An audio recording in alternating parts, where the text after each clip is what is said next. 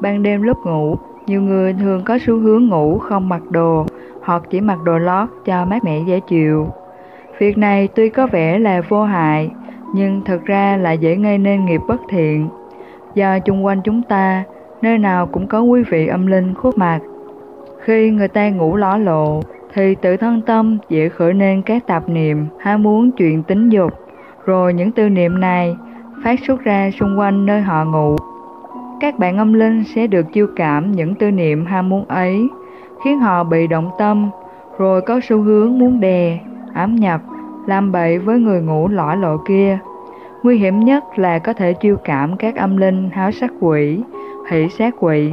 Như vậy, việc ngủ lõi lộ rõ ràng là mầm móng của việc gây nên nghiệp dữ cho bản thân và các bạn âm linh xung quanh nên tránh.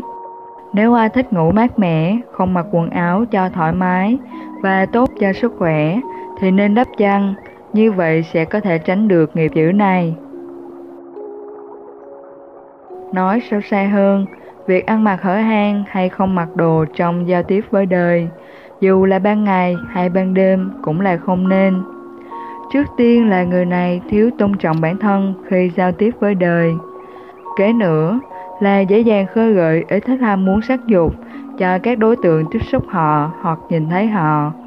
Có nguy cơ dẫn đến hậu quả như bị quấy rối hay cưỡng bức cả về mặt thân xác lẫn tinh thần do các bạn âm linh gây nên. Nên thận trọng trong giao tiếp giữa đời thường, ăn mặc kín đáo, lịch sự. Nên mặc đồ đơn giản, bình dị trong quá trình giao tiếp với đời. Như thế thì ai cũng có thể gần gũi, không cảm thấy khó chịu hay phiền não lúc tiếp xúc. Không nên mặc đồ quá cầu kỳ sang trọng, vì việc này dễ làm những người nghèo khó, cơ hàng cảm thấy tủi thân, buồn khổ cho thân phận của họ là gieo nghiệp bất thiện vậy. Không nên mặc đồ rắc bươm đến mức hở hang, vì dễ gây kích thích, ham muốn sắc dục cho người tiếp cận.